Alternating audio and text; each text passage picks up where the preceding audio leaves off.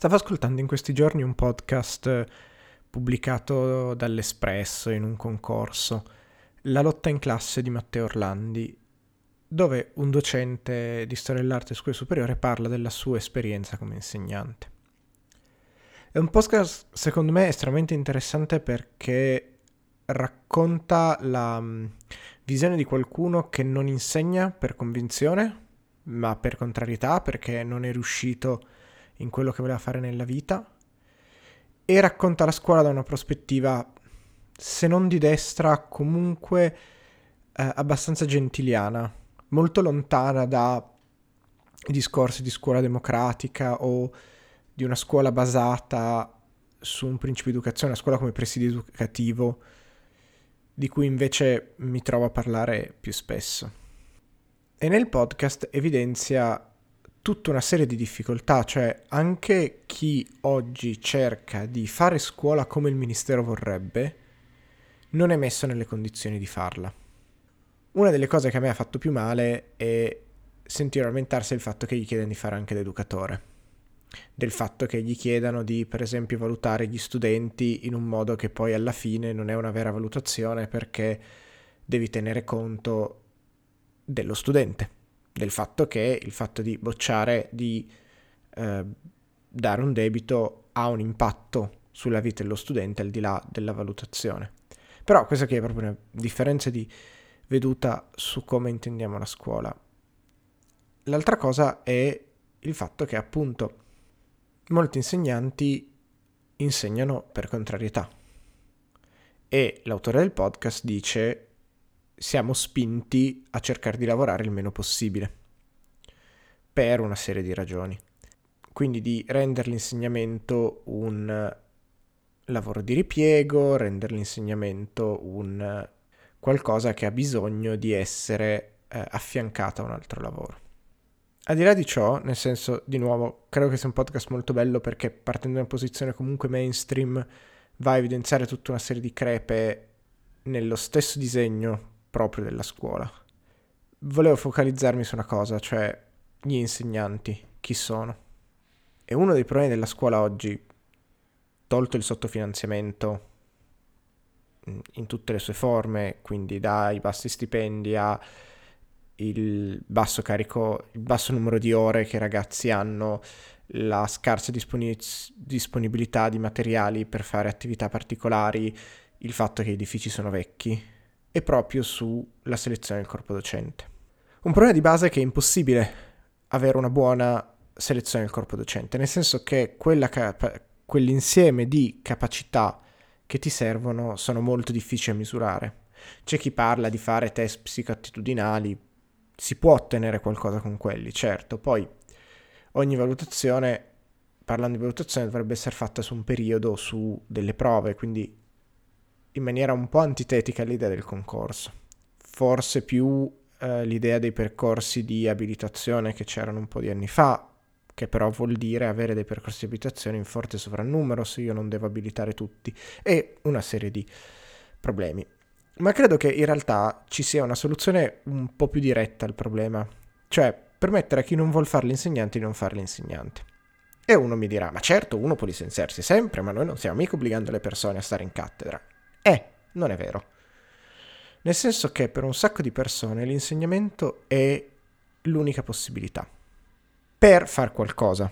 Chiaramente non è l'unica possibilità in assoluto. Però pensiamoci.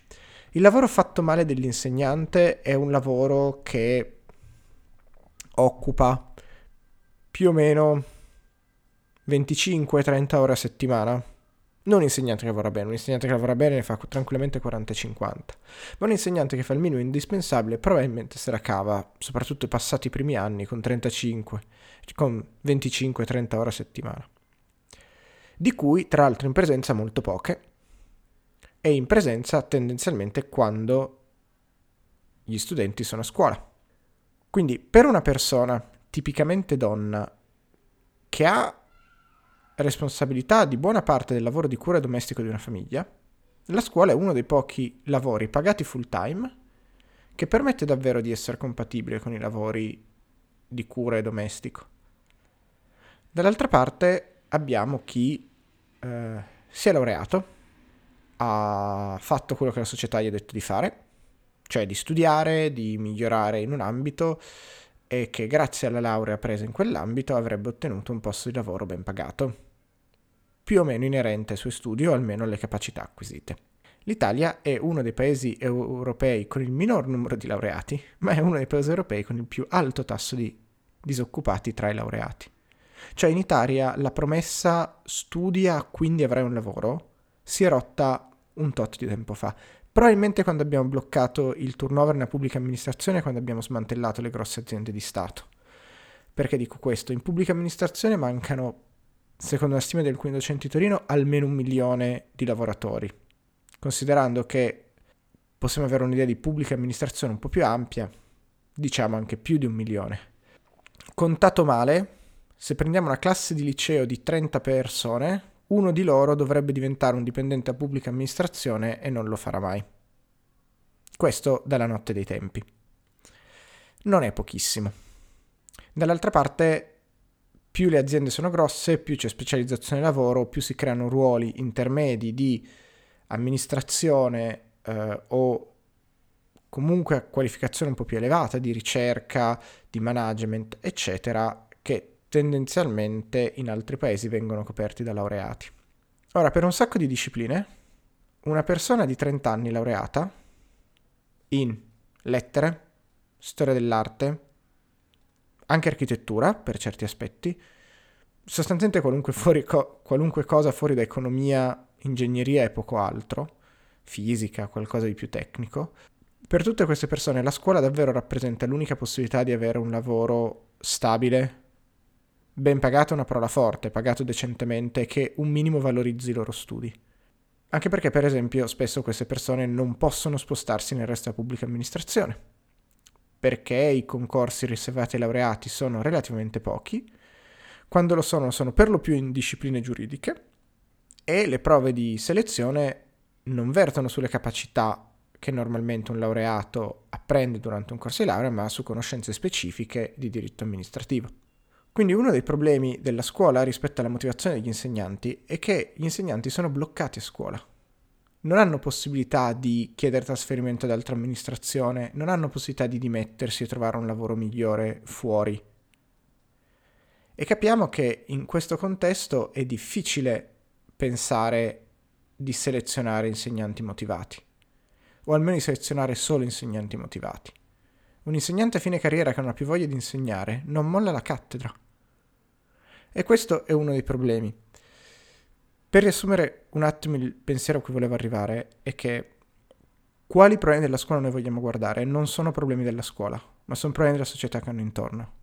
Che sia nella mancanza di indirizzo, cioè di cosa la scuola deve fare e quindi che tipo di docenti, che tipo di programmi, che tipo di approcci didattici immaginiamo, che sia nella disponibilità di finanziamenti, perché purtroppo la legge di bilancio è una cosa che decide il governo, quindi che dipende dal, dallo spirito del tempo del periodo, e in questo momento lo spirito del tempo ha più o meno le fattezze di Margaret Thatcher.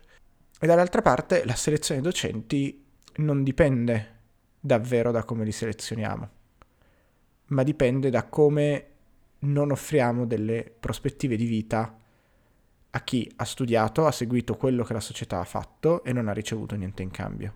E per cui la scuola è l'ultima ancora di salvezza. E tra queste persone tante lascerebbero la scuola se avessero un'alternativa, magari lasciando il posto a persone più motivate a insegnare. Però questa alternativa non c'è. E la creazione di questa alternativa non dipende dalla scuola.